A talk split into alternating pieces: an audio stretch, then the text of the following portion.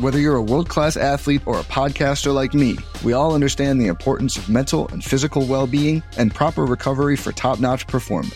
That's why I'm excited that Unifyd Healing is sponsoring this podcast. Unifyd Healing is a new and super innovative global network of wellness centers powered by Energy Enhancement System, or EE System. If you haven't heard of the EE System, you'll want to listen up. This technology promotes wellness, deep relaxation, purification, and rejuvenation.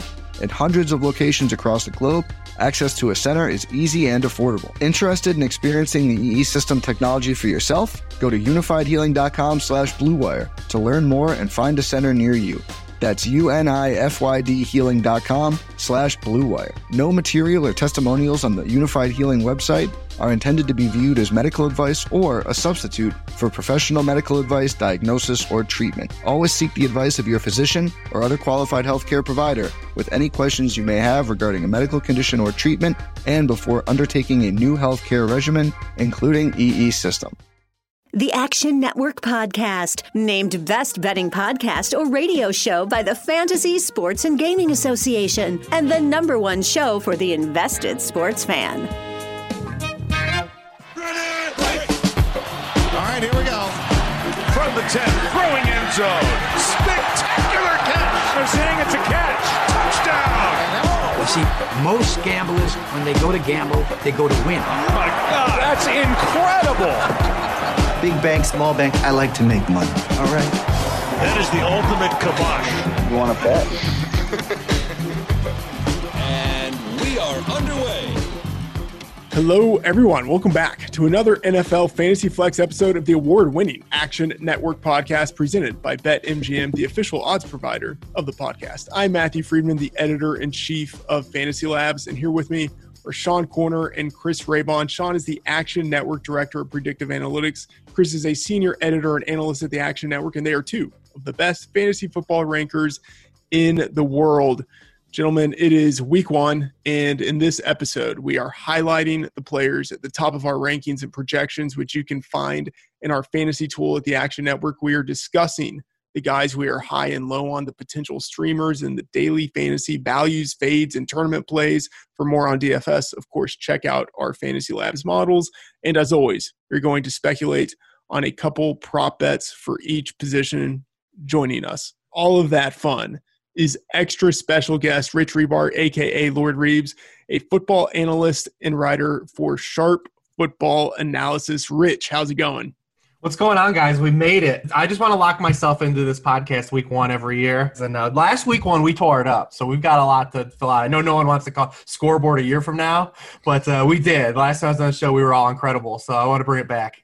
As of now, I'm booking you week one in perpetuity. Yes. So I I have dibs. So uh, it's great to have you on the show for week one, and uh, of course, I want to remind everyone to participate in the best DFS contest on the planet, the Action Network Podcast Tournament of Champions presented by BetMGM.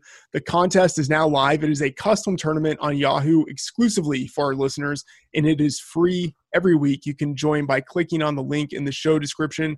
The top 10 finishers each week will get over $1,000 worth of Action Network prizes, and the top five finishers each week punch their ticket to the Wildcard Weekend Grand Finale where they will compete for the grand prize, a Las Vegas trip for two, valued at $5,000, courtesy of BetMGM. Again, listeners can join this free tournament every week. Click on the link in the episode description to join. All right, let's get into the show. Rich, let's start with that quarterback position. Who are your top three fantasy quarterbacks this week? I mean, I wish I had something exciting and something hot to really come in uh, in week one, but uh, it's pretty chalky. I mean, all these guys at the top run into pretty cushy matchups uh, and outlooks to start the season. So I've got Mahomes, Lamar Jackson, Dak Prescott. I think that that's probably I don't know if someone has something different, but you know, Mahomes just gets that team, that Houston defense. They were they were 31st in the NFL in pressure rate last year. They allowed the most passing yards per possession uh, in the NFL defensively at home Thursday night. You know, they're going to actually have some crowd uh, in Kansas City as well. Uh, this it's just it's just a mismatch on all levels. You know, this defense versus that offense at healthy. You know, the, they did win in Kansas City last year in the middle of the season. But, you know, that was with Mahomes with kind of a, a weird ankle thing going on still. Tyreek's first game back. They didn't have Watkins that game. Their running back position was still kind of in limbo. Mahomes is going to come right out of the gates. Pretty hot. Lamar, just the floor is too high. Uh, he's been really good against the Browns anytime he's ever faced them. And the Browns are just so banged up already in week one defensively.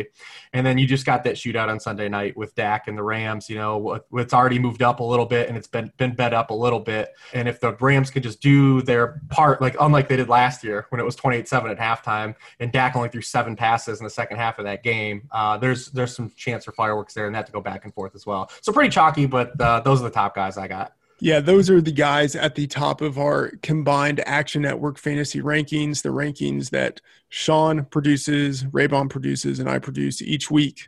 Sean, I'm assuming those are the three guys you have at the top of the board.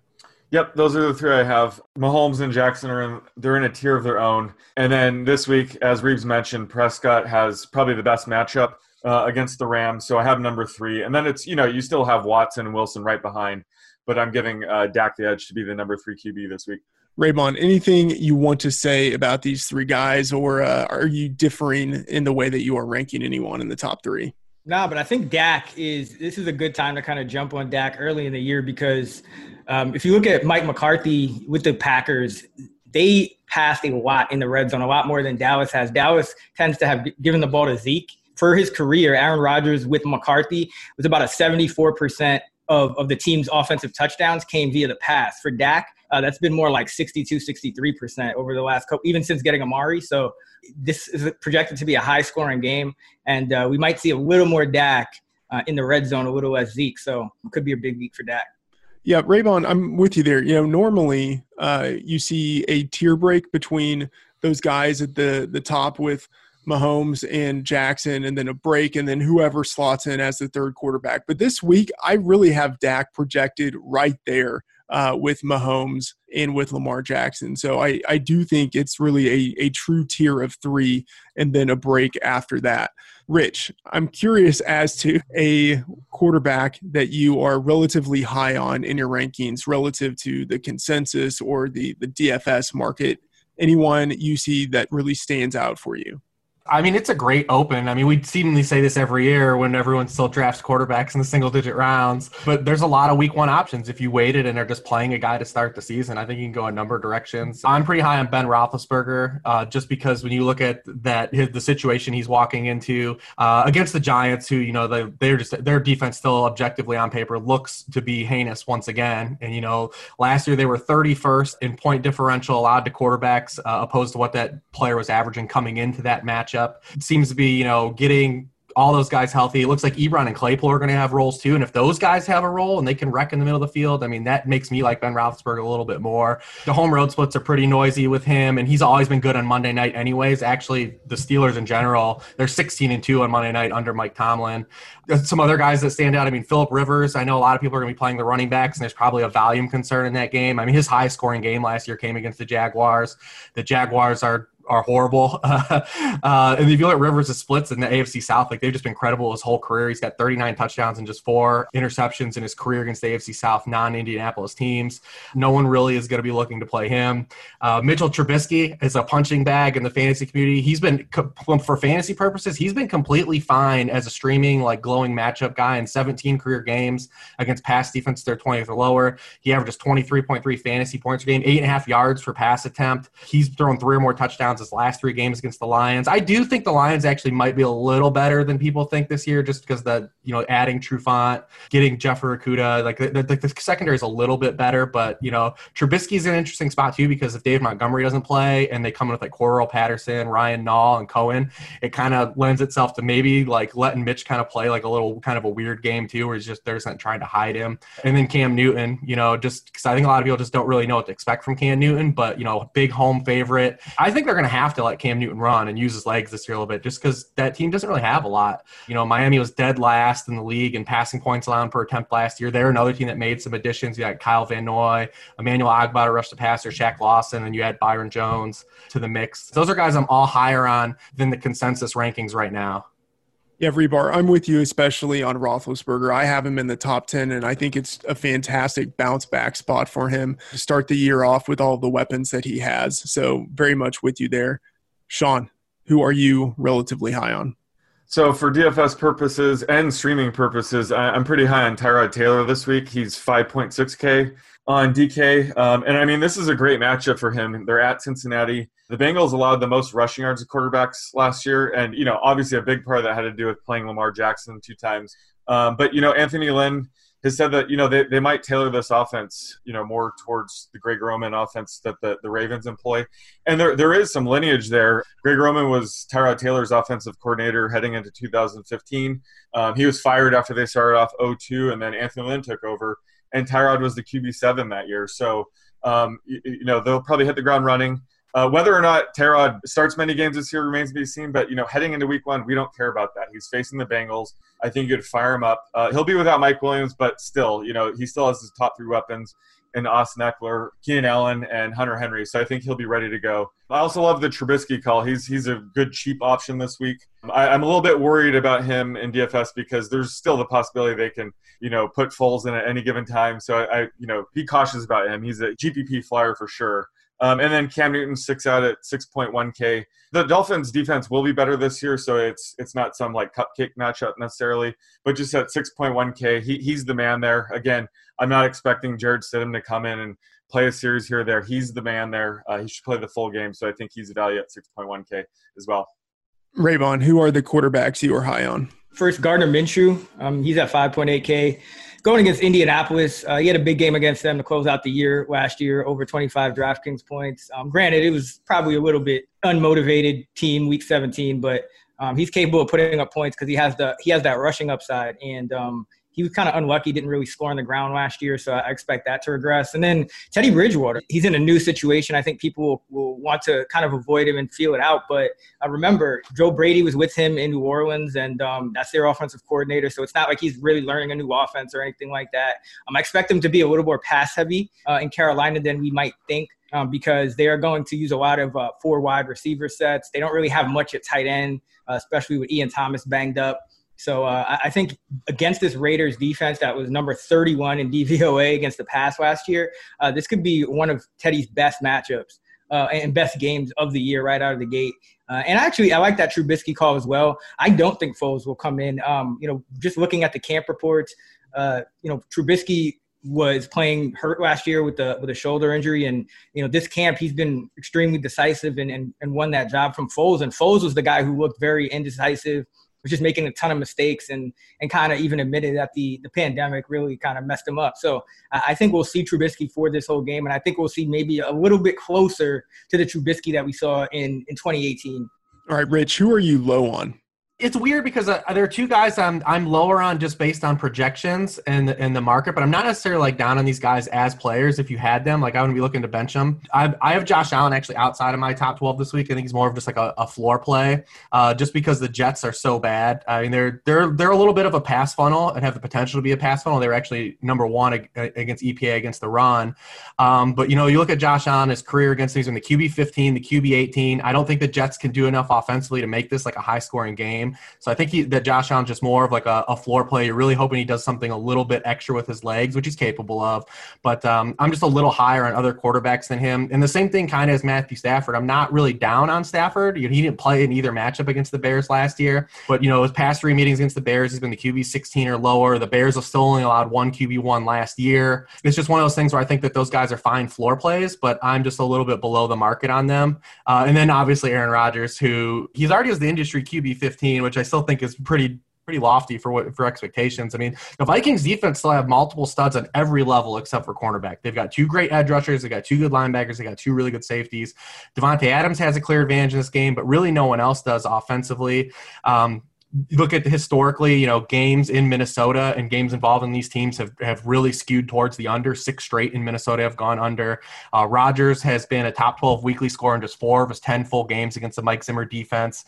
Uh, and he's in the QB 17 or lower in his past five full games to Minnesota. So I'm actually a little bit on the fence on Aaron Rodgers bouncing back into totality this year just because they skewed so heavily in terms of rushing touchdowns to passing touchdowns last year. I think he's going to throw more touchdowns this year, but I don't think this is a week where you're just going to see him bounce back and be a QB one again. All right, Sean, who are you looking to fade? So I'm I'm also looking to fade uh, Aaron Rodgers. I actually have him ranked 25th right now, so I didn't realize that that much lower than the industry. But um, I think it's warranted. He he usually struggles against Mike Zimmer's defense, um, and he really struggled last year against cover two and cover four, which the the Vikings run a ton of.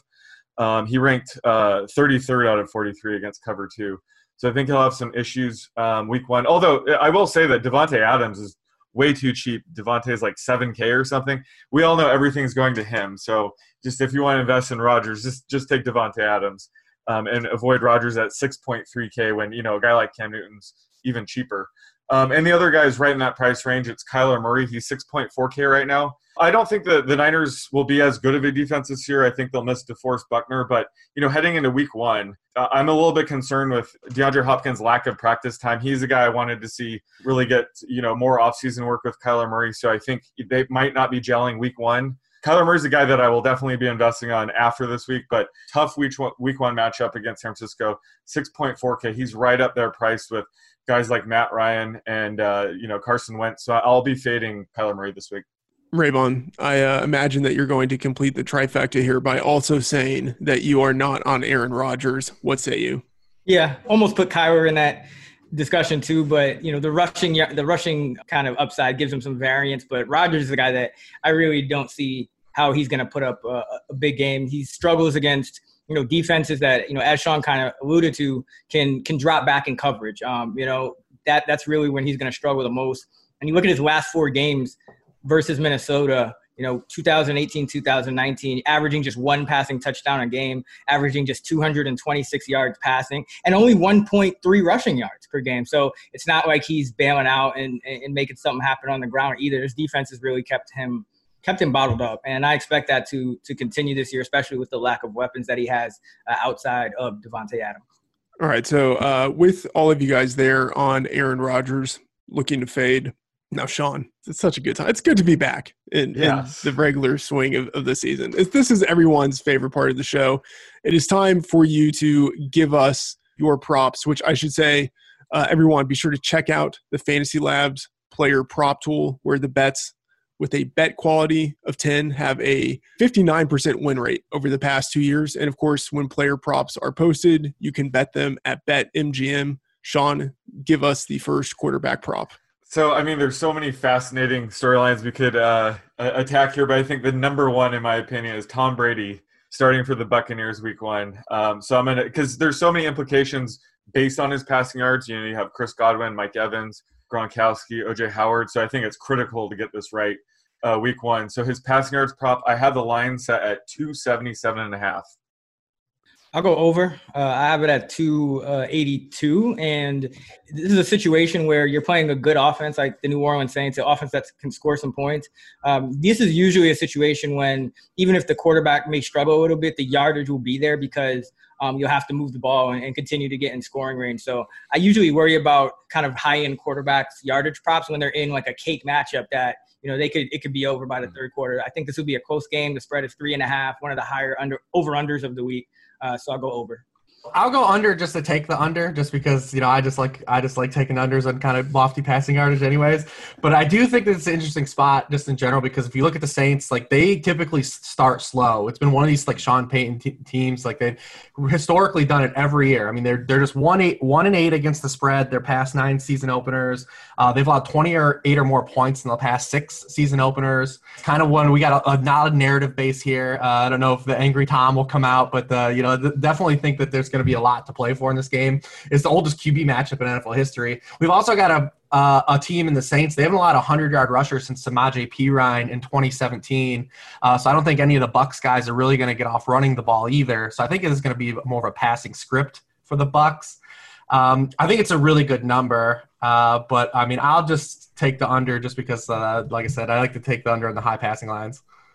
All right, I'm taking the over here, uh, and I'm pretty uh, adamantly taking the over here. I have him projected for Raybon. I think you said around 282. I think I'm closer to around 290, which is uh, which is aggressive, but it's a high scoring game uh, for the reasons that Rich mentioned. Uh, you know, I don't think we're going to see many uh, rushing carries, uh, Brady focused attack from the very beginning. I'm going to take the over. I think they will. I think it's going to be a shootout, just a, a back and forth game between both teams. So uh, over for me.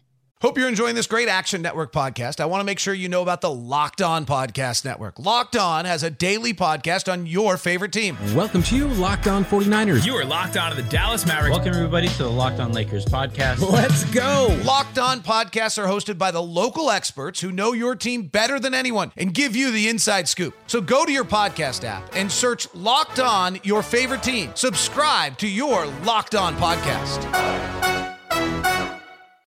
So let's get to the uh, the running backs, and I don't think there's much of a surprise here. The three guys at the top of our rankings: Christian McCaffrey, Saquon Barkley, Alvin Kamara. Rich, is that how it shakes out for you? I do not have Saquon Barkley as a top three running back uh, this week. I mean, obviously, you're not you're not benching Saquon Barkley. You're not looking to avoid him. But I just think when you look at the way this sets up, I mean, there's been a lot of talk about you know fading Daniel Jones to start the season and about this you know about the schedule he's going to play. But you know, not a lot has carried over to what that means for the entire offense. Uh, I think this entire offense is really going to struggle this opening month of the season. And if you look at Saquon, I mean, is and you know it could be partially part of the ankle injury he had last year, but you know his his all his receiving work got shaved a little bit. Uh, they're going to get Evan Engram back this year. They're going to actually play all healthily for the first time ever because not, not all these guys have played. Uh, they didn't play last year. Any of Daniel Jones' starts. Uh, the Steelers only allowed one running back to have 100 yards from scrimmage last year. I just think that they're a complete mismatch for the, the Giants front. Uh, Saquon obviously has has a floor and is usable, but I have him as the RB six this week, uh, so he's not in um, my top three. So I don't know if that counts as like a RB fade or if that's a hot take or not. Uh, but uh, I have it McCaffrey, Zeke, and Dalvin Cook as the top three. So uh, those are my top three. But I'm a little bit just a little bit scared, scared of the Giants in totality this opening season.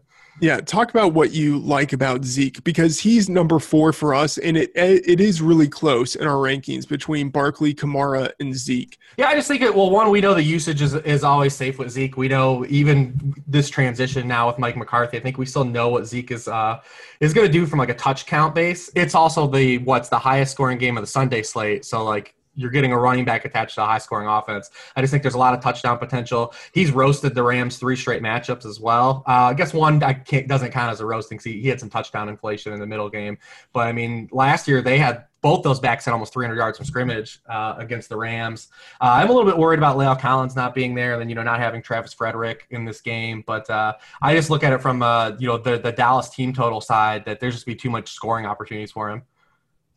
All right, Sean, talk about uh, the guys you have in the top three.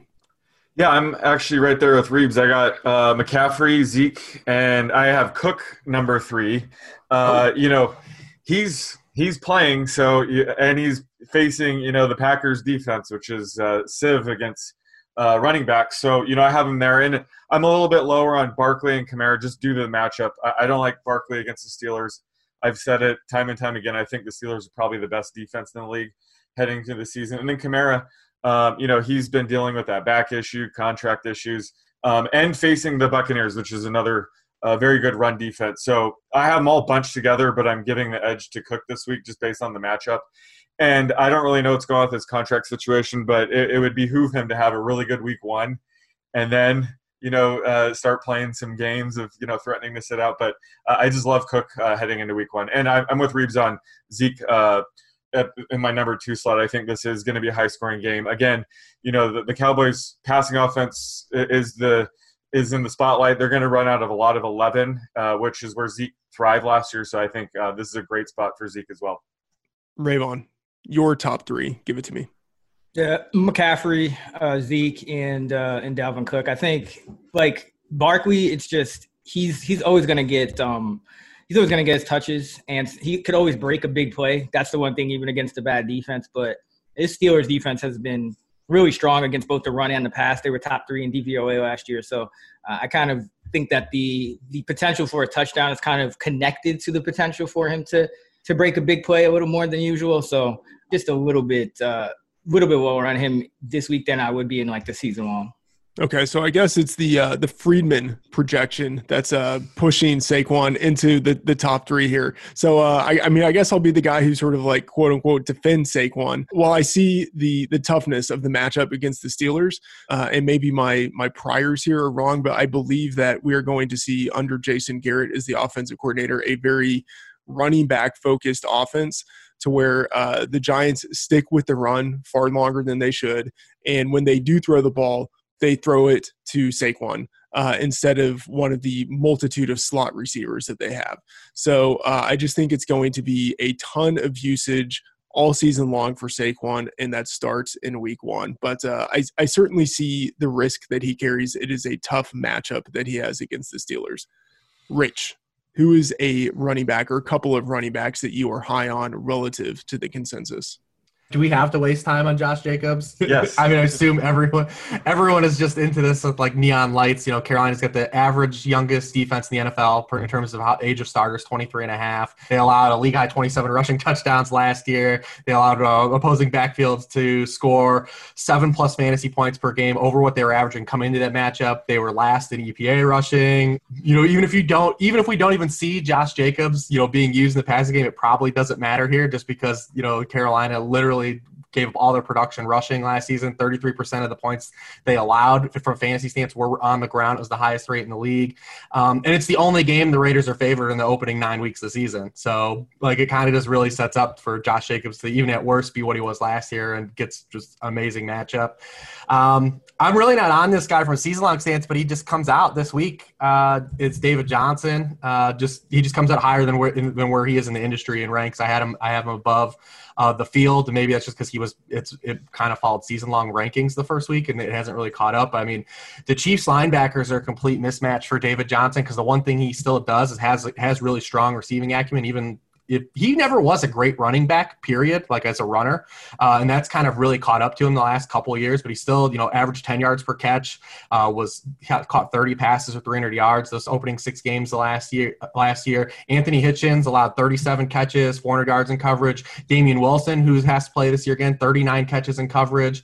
Uh, you know, the, and the Chiefs were 31st in receiving points allowed per game to running backs. They were 27th in that year before. Even if they're chasing script, I mean, it just kind of sets up a little bit for David Johnson to have one of his better games the year, and he's fresh and he's healthy, which kind of you know these guys that we might not be in on for the full season, like David Johnson or Gurley or maybe even Le'Veon, like these guys early in the season, like it could be when they're at their best. So I think David Johnson's going to catch a bunch of balls on Thursday night. Um, and then uh, the, both Colts running backs, pretty sm- pretty obvious smash spot against the Jaguars defense that uh, is really not going to show up to play. And the Colts just ran all over them last year. And the Colts ran for more yards than their opponents more than any other team in the NFL last year outside of the Ravens. Colts backs ran for 52 times for 347 yards, four touchdowns in the two games they played the Jags. One of those games they had 200 yard rushers with Mack and Jonathan Williams. I actually think that both Colts guys are probably RB2 guys uh, in lineups for upside for more. I mean, obviously one of these guys could get froze out of the end zone and then you're stuck with hollow yardage. But I definitely think that this is a team that runs it upwards of you know 30 to 40 times in this game uh, as huge favorites, although they are on the road. And then um, Austin Ekeler still, I think, is undervalued, but I, I kind of ran the, shot clock out there. Yes, Reebs, I, I agree with all of the guys you mentioned. Ekeler in particular, he's going to crush this season, and uh, I, I really like this spot for him. And in a big picture sense, even though he doesn't have Philip Rivers throw to him anymore, uh, I still think he's going to get a lot of usage as a receiver. And when he's been used as a receiver, he's been incredibly efficient. Was number one uh, among all running backs last year in yards uh, per route run. Uh, I mean, I think the most efficient running back last year on a per snap basis and in terms of turning snaps into fantasy points.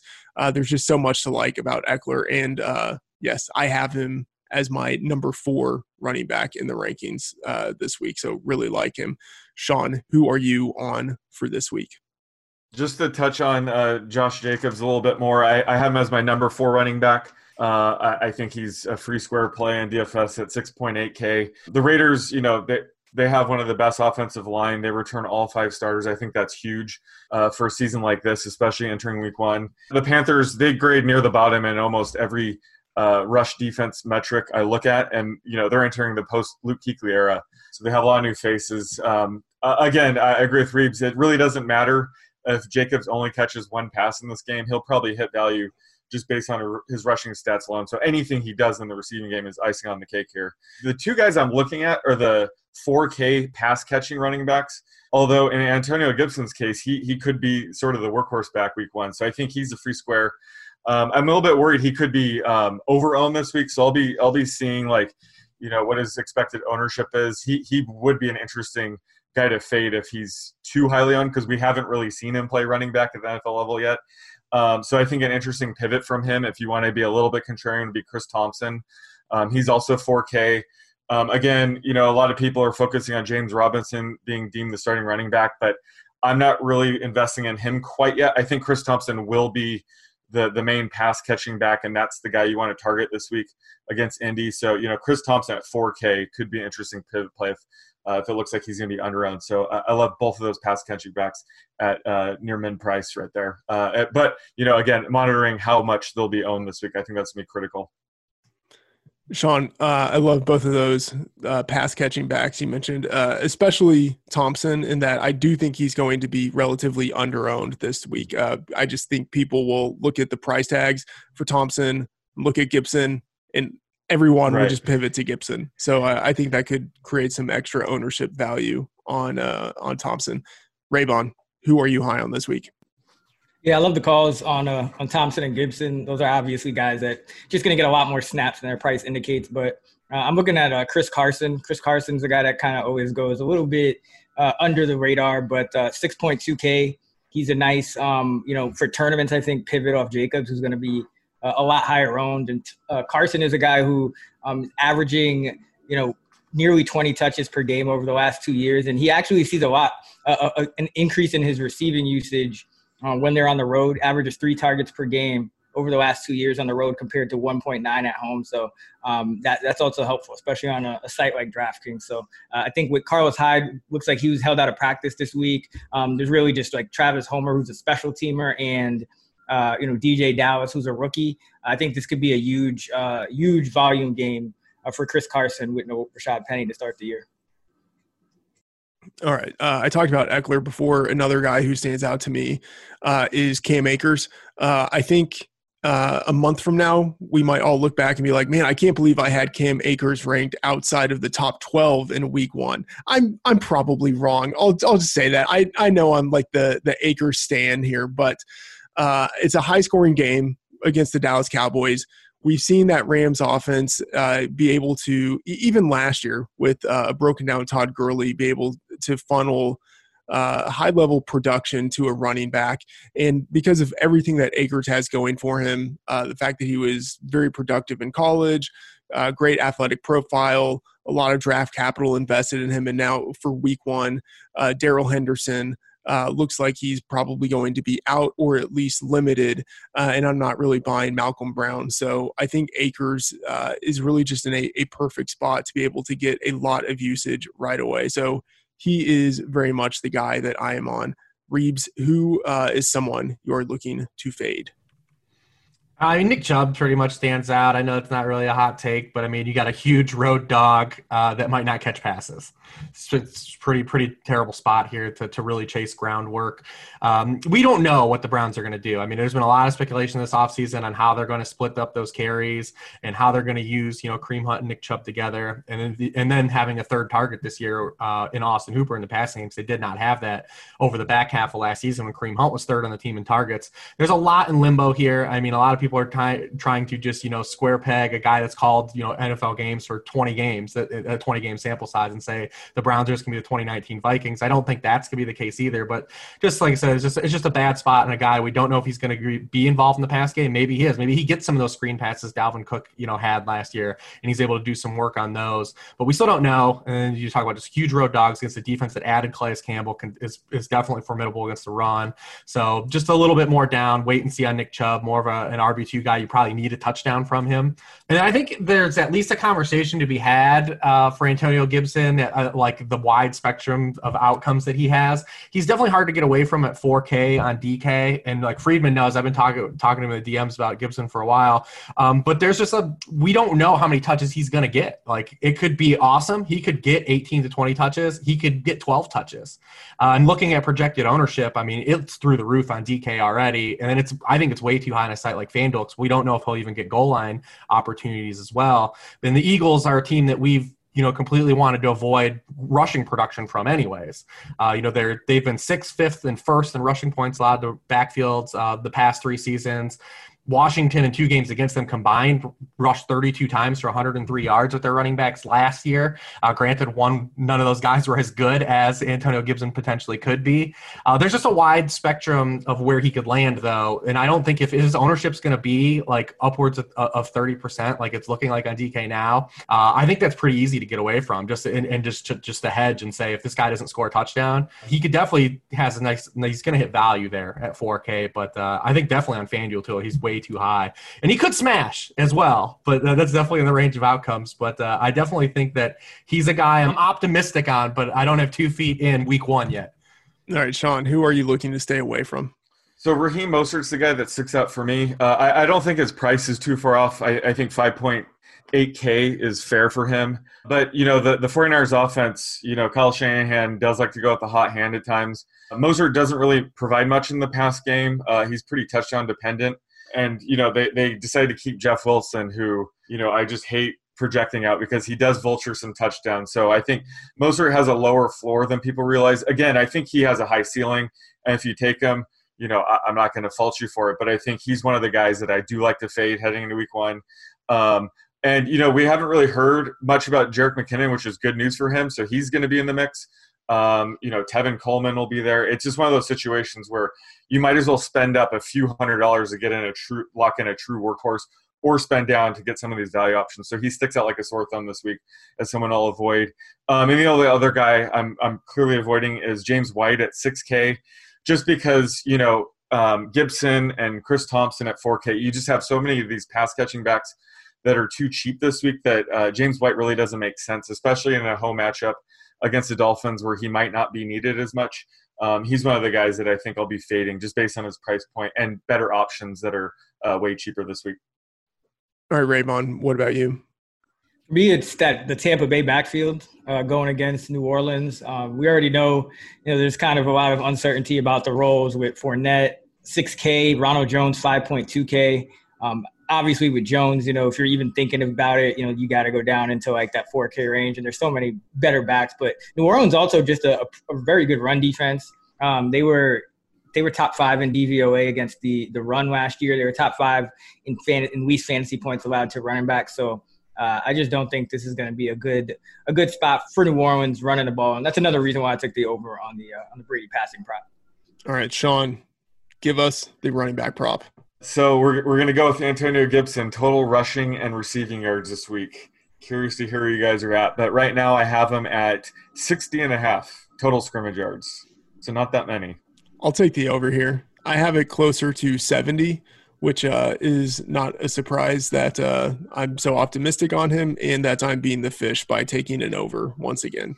But uh, Antonio Gibson, I'm I'm going to be early to the party. Yeah, I'll over. I have him at 68. I think that, you know, it's a good point that Rich made. He might not see goal line work or anything like that, but uh, just looking at this Washington offense, it's hard not to project Gibson for a good amount of touches. And I think that the one of the reasons, you know, they released Adrian Peterson is because they want their running backs to be able to go in motion to catch passes. So he'll get schemed touches.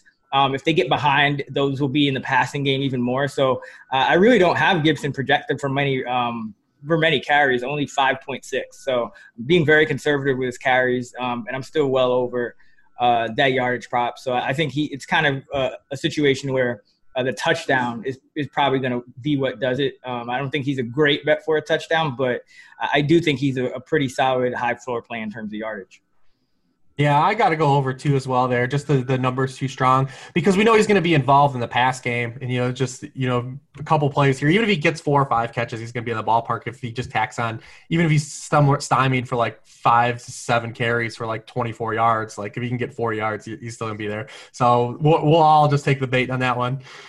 Yeah, yeah, I'm not too happy you guys all took the over, but again, he has a wide range of outcomes. It'll be either yeah. 40 or 80. I don't think it's going to come down to the wire here, but yeah, I think you guys are right. I think just the fact that he's going to dominate the, the passing down work helps in a market like this. Again, you know, Bryce Love and Peyton Barber uh, will, you know, they'll eat into his carries and especially goal line work, but I, I'm not too worried about J.D. McKissic eating into his target share. So I think I think you guys are right. His path to going over here is his receiving work, and I do feel confident about that this week. All right, let's take a quick break to talk with our friend Peter Jennings, aka CSURAM88, a two-time DFS world champion and co-founder of FantasyLabs. Pete, how's it going? Matt, stoked to be with you. Uh, very excited for week one, and uh, yeah, a lot of money on the line uh, across the board uh, with NFL starting up. How are you approaching cash games in week one? Historically, almost every year we've had some screaming value with injuries or a spot opening up, and uh, we have a little bit of that this year. Um, I think probably the big guy who's min priced on DraftKings that a lot of people play is Antonio Gibson, but still a lot of uncertainty, and there's some pretty nice value in some of these other running backs. So definitely looking to jam in the, the high value guys, and uh, more so this year, I think I'll have a little bit more balanced lineup versus the kind of stars and scrubs that I've had in the past uh, with some of the value that we've had in week one previously. And what are the things you're looking at for GPPs? Yeah, I'm looking at some game stacks for sure. I think that's something we've seen. Uh, the trends at FantasyLabs show that you know having a, a quarterback with a pass catcher and running it back uh, with an opposing player makes a lot of sense. So I'm targeting some games, and uh, as the week goes on, I'll have a sense of kind of uh, where ownership's going to be, and I'll try to stack some uh, lower owned games. Okay, give us a couple of quarterbacks you like. Yeah, I think Carson Wentz has a chance to be pretty chalky, but I, I like him initially for cash games. If you really want to save, Tyrod Taylor's ranking pretty well uh, in our models. From a pure projection standpoint, uh, it's hard to go away from Lamar Jackson. So if you're going to save uh, running back with like a Gibson, obviously Lamar uh, was unbelievable last year. So looking at him as well, and then there's a ton of guys that I like for tournaments. Who are some of the running backs you want to invest in? Yeah, so running back, I mentioned Gibson up front. He's 4K, which is minimum price on DraftKings. They raised the floor on minimum price to you know handle the situation of people being out. I think the best values though are Josh Jacobs uh, for the Raiders at 6,800 and Alvin Kamara, who looks like he's about to sign a deal with New Orleans. So I like both those quite a bit, both those guys quite a bit uh, in all formats. And who are some of the wide receivers you want? Yeah, wide receiver is loaded. So many good options. I think DeSean Jackson will be chalky, and I, I view him more as a tournament only type play at 4,900. So I might stay away, even though he's rating really well in our FantasyLabs models. Uh, a couple guys I absolutely love Terry McLaurin, 5,600. I think he is an absolute lock uh, at that price tag. Really, really want exposure to him uh, against the Eagles. I like DK Metcalf at only 5,800. And then if I'm spending, I think my favorite spend is Davante Adams at 7,300. And then at tight end, who are some of the guys who catch your eye? Yeah, historically, I've spent at this position. Uh, like I mentioned, I think Carson Wentz might be pretty chalky because you have really cheap options. Miles Sanders, uh, I just mentioned DeSean Jackson, and Zach Ertz stands out at 5,800, as does his counterpart, uh, you know, the other tight end of the team, Dallas Goedert. Uh, those guys are interesting, but they might be chalky. So I'm either going to spend up at George Kittle at 7,200 going against Arizona, or I'm kind of looking at some of these other guys that in some new roles, like Hayden Hurst at 4,300, I think is uh, really interesting. And I think Chris Herndon's going to have a, a, bounce back season, and he's only 3,300 uh, going against the Bills. All right, finally, are there any game stacks that you think might be undervalued? The Seattle Atlanta game uh, is really interesting to me. I know it's one of the higher totals. We'll see how it kind of shakes out in terms of ownership. I'm hopeful that the Tampa Bay New Orleans game soaks up more ownership. If that's the case, I'm really intrigued by this game. I think there's a lot of options, some of which I've already mentioned here, that make a ton of sense to me. The, this Carolina game, uh, I think, is really interesting. One of the kind of middling to higher end totals. Uh, I think the Carolina defense is going to be really bad. If the Raiders can put up some points, love Josh Jacobs, who I mentioned, love Christian McCaffrey, and you know Bridgewater's got a lot of options there. So a lot of different ways that you can stack up that game, and uh, it's a, an intriguing spot for sure with a 47 and a half total. All right, that was Peter Jennings. Pete, thanks for dropping in. Uh, thanks so much for having me, Matt. All right, let's move along to our wide receivers. Rich, the guys that we have at the top of our rankings, Michael Thomas, Julio Jones, Davante Adams, you know, you can make some arguments for other guys to put in the top three. How do you have uh, your rankings here? It's basically a season long chalk here. Uh, yeah, Adams, Thomas, uh, Julio Jones, just all run into great spots. Mean, we talked about Davante Adams, and he was used in a Michael Thomas fashion to close last year in the last final ten games. You know, we it's been well documented what the Packers have not done in the passing game, and then he's going to be going against you know two rookie cornerbacks and Jeff Gladney and Cameron Dantzler, and then uh, third year guy Holton Hill and Mike Hughes, who probably won't see that much in the slot. Uh, just a tremendous spot for him. Michael Thomas uh, is going against the you know Tampa was 31st in points per game allowed to opposing wide receiver one options. He's had in seven games against the Buccaneers, he's had six or more catches in all of them. He's had 94 more yards in all but one. And then Julio is in another great spot too. Seattle, where they struggled, was actually against dominant X receivers. He had 10 for 152 with Matt Schaub playing in this game a year ago. There's uh, a, a, path for him to also potentially lead the league in targets as well, and like kind of like a maybe one. I don't want to say a swan song year for Julio, but it's like I think he's got one more like really giant year in him based on the, what the Atlanta offense is right now and how it starts to revolve around the pass, and him and Calvin Ridley, and then question marks afterwards. So those are the um, all three guys, pretty chalky, but they just run into great spots to open the season. All right, Sean, uh, who do you have in the top three? Yeah, so Michael Thomas is number one, of course, in a tier by himself. Although I will say this tier two is a little bit closer this week. So I have, you know, Tyreek Hill, Davante Adams, Julio Jones, all sort of within a point.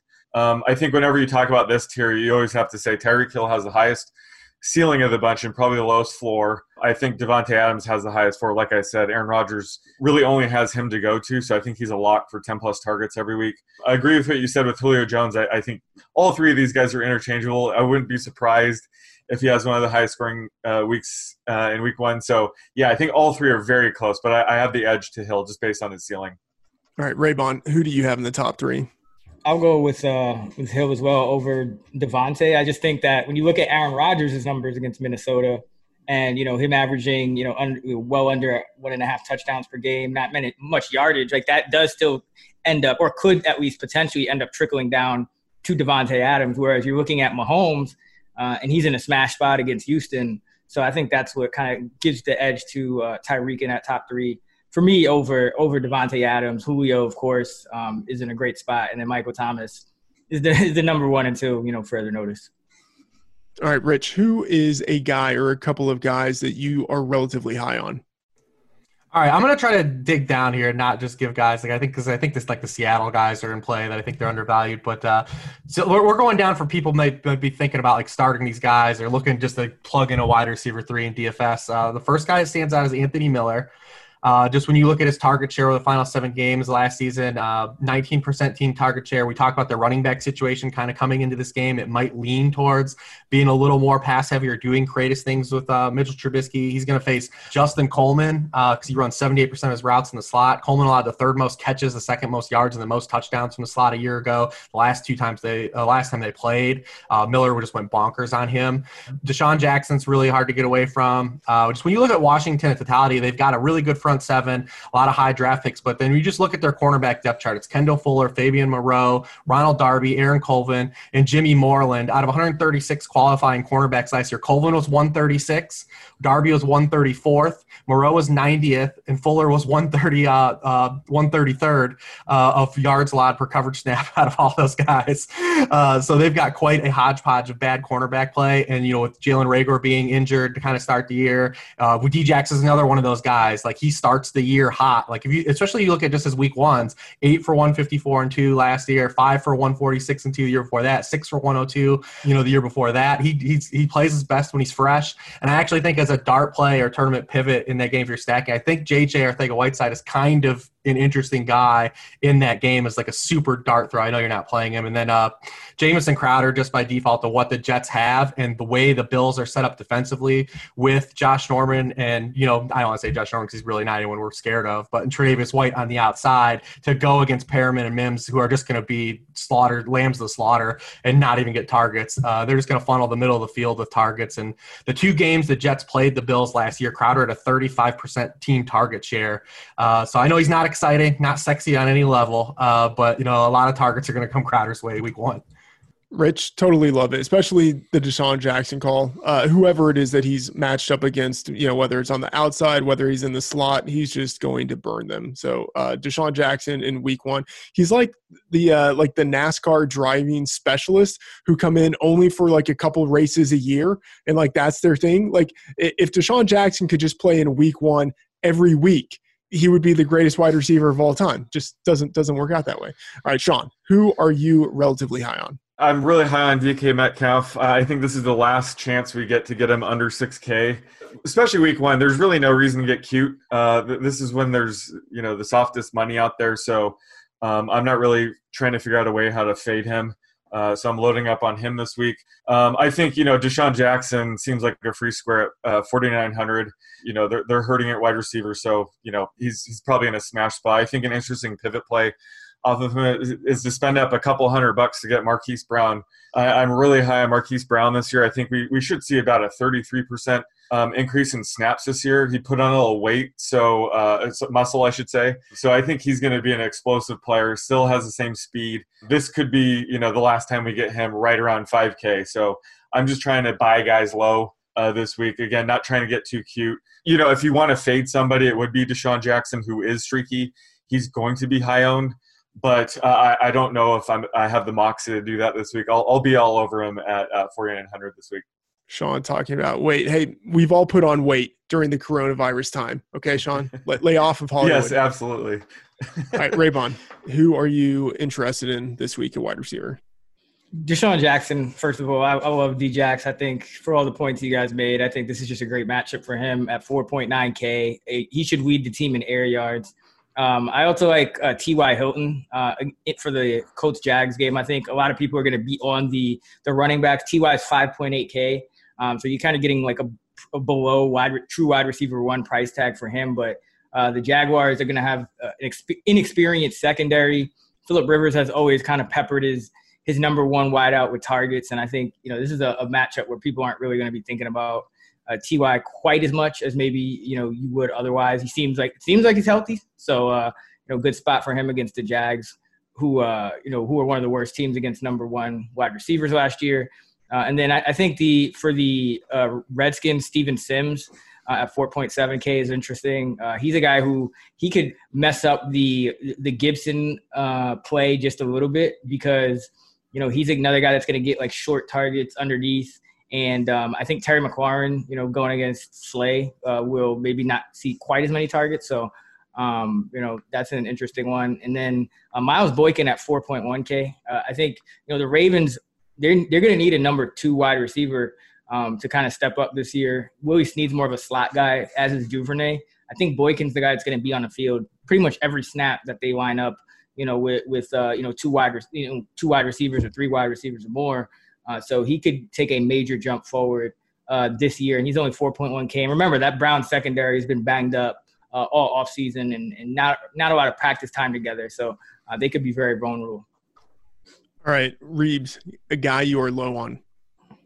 I mean, there's really no way you get me to play AJ Green at any level if it's season long or DFS this week. I mean, you talk about coming off the injury now he had really no time to get any rapport with the rookie quarterback. There's already some talks like they might monitor his snaps, and then just the matchup is is garbage for him. Casey Hayward did allow five touchdowns last year in coverage, but also just 27 catches, which was the fourth fewest among 87 qualifying corners that played 50% of the team snaps last year. Um, so I mean, other than that, I mean, it's it's wide receivers. You're always going to have you know the the variance to kind of like lean into. I mean, I, I don't think Mike Evans is in a great spot historically how he's performed, but like I said, we kind of like that game. So I mean, he, he's definitely a guy that's capable of winning any matchup as well. Uh, but probably just a couple spots lower than him as well. And then I I know that you're a big Cowboys guy, Freedman, and I'd like to get Sean and uh, Chris's take on it too. Just who they believe is the full time slot receiver for the Cowboys this year, or it's just going to be like a hodgepodge of rotating all these guys through because that guy's got the best matchup of the group this week. Um, but I don't know if it's going to be Amari. If you look at Amari's like slot splits versus inside, uh, inside and out, he's been so tremendous out of the slot. Uh, and you know, the two games he's faced Jalen Ramsey, he's totaled just four catches for 38 yards, 48 yards um, in the games he's been involved in. So I mean, but David Long in the slot taking over Nickell Robey-Coleman. Um, that guy can be exposed a little bit. He only played 100 snaps as a rookie. Uh, so I'm curious to, to hear your take on who the Cowboys are going to have really line up in the slot more often than not this year. So uh, yes, Reebs, I'm I'm fully on Cooper in the slot this year. I think he plays 50% of the uh, the snaps in the slot. So I'm I'm very interested in him for the season and uh, for week one. It will be interesting to see what the Rams do with Ramsey, whether they actually have him shadow into the slot uh, or whether they use him purely as a perimeter receiver. Uh, Sean, who are guys you are low on? I think it goes without saying, but um, I'm low on DeVante Parker this week. Um, he, has been kind of missing some practice due to mystery ailment, and it turns out it looks like it's his uh, left hamstring. So I think he'll come off uh, to a slow start this year, and he faces Stephon Gilmore. So, like I said, week 17 last year, don't be surprised when he goes for eight catches and 130 yards again. But uh, I think just there's too many options this week to even, um, you know, even take a flyer on him at that price. I think he'll be low on either way. And the other guy that I'm staying away from is Emmanuel Sanders at 5,700. Uh, again, he's way overpriced. I, I think he's going to make the Saints' offense and Drew Brees better, having a legit wide receiver two option. But um, you know, Michael Thomas still commands such a huge target share that he's never going to be worth this price. I think he'll settle in, um, you know, closer to 5K, and I'll, I'll, take some shots on him other weeks. But when he's more expensive than guys like Terry McLaurin or Marquise Brown, you know, I'm going to avoid him completely. So he's another guy I'm, I'm completely off this week. All right, Raybon, who are you fading? DeAndre Hopkins, he's 6.8K. He's one of the most expensive wide receivers on the main slate. And you look at him going against the San Francisco defense, which was number one uh, in the league in terms of least schedule adjusted receiving yards allowed to number ones at just 54.9, uh, according to Football Outsiders. And then also you got the kind of the the new quarterback, new receiver, you know, could could be a slow start anyway type of thing going. So just a lot of factors kind of working against DeAndre, uh, really smashing uh, to open the season with his, with his new team. Sean, since Reebs asked about uh, the Dallas slot receiver, give us a prop with uh, yeah. Dallas. Well, yeah, you're in luck. That that's actually the prop I had picked. Um, right. Is CeeDee Lamb's receiving yards in his debut. So I have the line set at 55 and a half receiving yards. I will take the under. I think that's a good line. I have it at 52 and a half. Over. I have it at 58. I think that uh, you look at the Cowboys offense and, you know, you have to kind of scheme for Cooper and, and Gallup a little more just by default. Uh, and, and we've seen some rookies have big games in their in their first, you know, games because you don't really know what to expect. I mean, I remember Marquise Brown last year, Terry McLaurin, uh, some of these talented rookies. You can come out the gate strong. So uh, I think it's going to be a high scoring game, and whether he gets it kind of in the flow of the offense or you know maybe there's kind of some shootout late going on, but uh, I think one way or another uh, he's going to come out to get strong. I'll go under. I'm at 53.2, uh, and I just think if if if Freedman ends up being right and Cooper does play 50% of his routes in the slot then that's that's a more of a problem for him in this game because I mean I think the slot receiver has the best matchup uh, between this group. I don't like fading anyone with uh, you know attached to Dak in this offense, but uh, I think this is a slot receiver Jarwin uh, hotspot. You know, for those of the guys that are going to be doing the, the wrecking here in the passing game. So if Lamb is the guy that gets you know thirty percent of the routes in slot, I'm going to be way wrong. But uh, Freedman already told me that Cooper's playing fifty percent, so I'm gonna I'm gonna take the under. okay, don't, don't don't take anything I say really about anything as as gospel. Uh, Raybon can back up that statement. Uh, okay, let's let's get to the the tight ends. Uh, I don't know if we really need to spend any time on on the big three. I'm assuming that uh, all of us have Kittle, Kelsey, and Andrews at the top.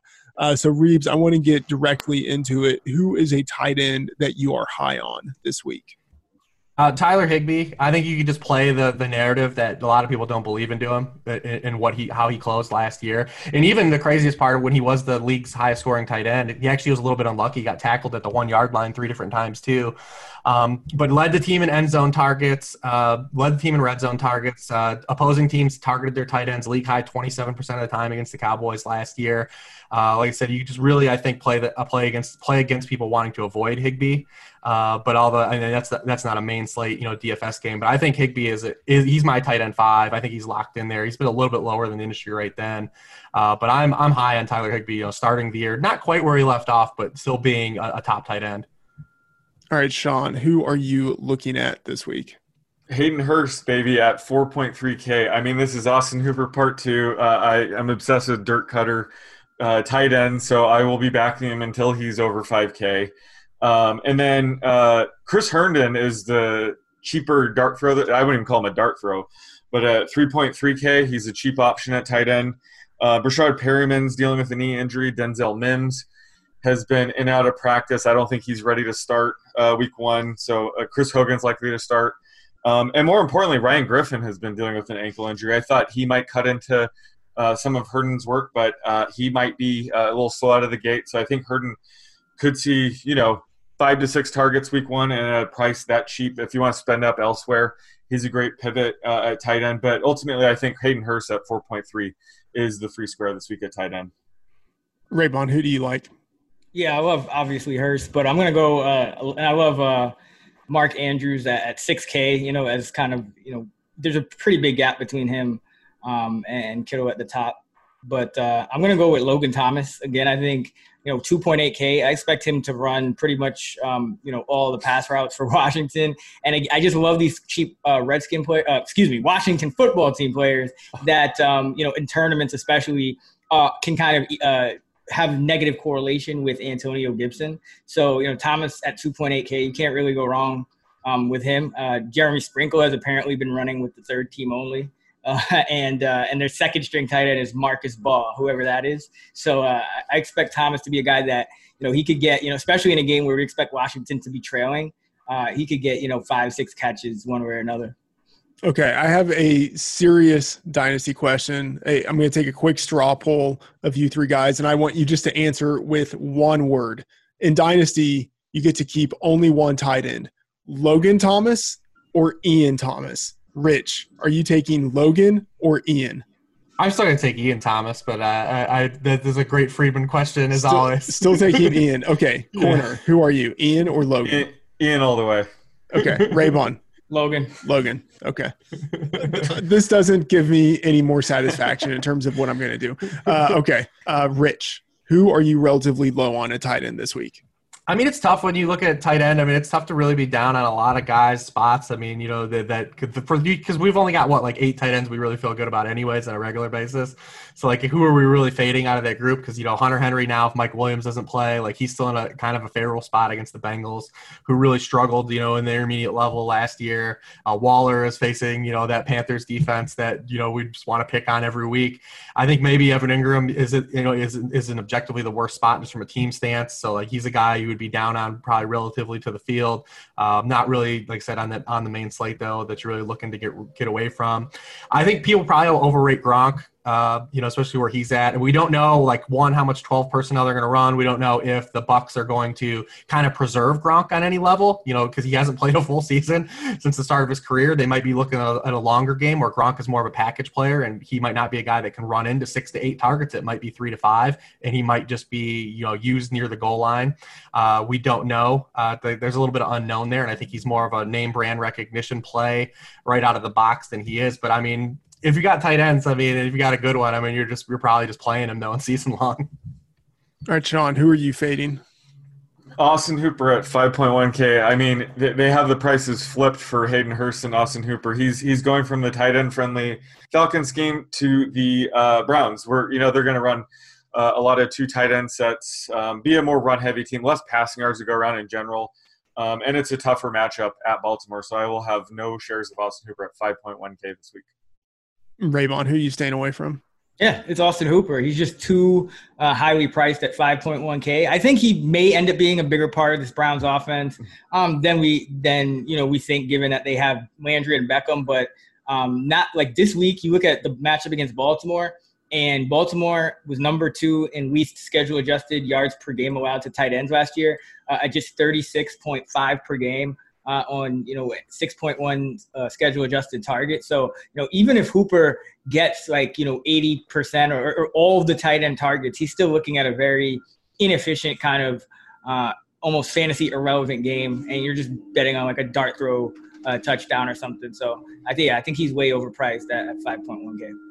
Yeah, I'm with you guys on Hooper all the way. Sean, give us that tight end prop. So uh, we're going with Tyler Higbee receiving yards. I think this is the most uh, critical projection to get right uh, heading into the season. And Reebs is kind of announcing his bet before getting to the ticket window, so I'm adjusting my line a little bit here. Uh, but I have the over/under at 53 and a half receiving yards. Under. I have it at Double four, it. I have Double it it. 49.9. yeah. So, yeah. I'm going under. I'm going under. I'll let, Rich, I'll let, Re- I'll let Reebs tell it why he's going over. Yeah, I, I'm going over for sure. I have him for uh, 67 and a half, but uh, Oh. I actually think that at that's low as well. Where where do you have Gerald Everett ranked this week? Because that's that's obviously a critical part of this. Yeah, um, I have I have Everett. Um, I have them. So I actually have them running a ton of 11 this week. So anytime uh, from weeks 11 to 17 last year, the Rams trailed. They were in 11 personnel 87% of the time. Uh, so I actually have them in more 11 this game being uh, you know a home dog uh, against the Cowboys. They actually ran 11 96% of the time in that Dallas game, but it was because they were losing 28 to 7 at halftime. I think that's not going to be the case uh, this this week. It could be, but probably not. I think that they'll put up more of a fight. Uh, you know, this week, but I have them running a lot more 11 this week, uh, and then I have him, so I have him just completely out snapping, you know, Gerald Everett. Gotcha. Makes sense. I will take the under. I think Raybon, you said you had 49 and a half, something around there. I have Yeah. around 46 and a half, which uh, to Reebs must feel especially egregious. And maybe I'll need to go back and look at that line a little bit, but uh, I'll, I, I will take the under, especially knowing, Sean, that you probably inflated it a little bit. Just Uh, Reebs, awesome having you on the show. Reebs, let us know what people should be checking out at Sharp Football Analysis. Yeah, so obviously you know, the main thing is I put out the weekly worksheet, you know, just a you know matchup based column every week based on all the fantasy relevant players. There's some betting, uh, you know, usefulness too. I put a lot of betting stuff in there too, some trends, you know, um, and ongoing stuff there. So definitely check that out. Uh, we've got a few new tools on the site. Uh, we've got a, a heat map tool versus you know defensive matchups where you can see where everyone's getting their targets and where the targets uh, to opposing positions are to defense and the success rate of those targets. You can check that out. And then uh, other than that, you know, just at Lord Reebs on Twitter, and uh, I'll be here week one next year. All right. Uh, everyone, be sure to tune in for uh, the 2021 week one version with uh, Lord Reebs. Uh, and of course, follow him on Twitter. You can follow Sean, Chris, and me in the Action Network app at the underscore oddsmaker. Chris Raybon and Matt at the Oracle use the app to get real time odds and track your bets for free. Please subscribe to and rate and review the show and listen and download on Spotify. See you again next episode.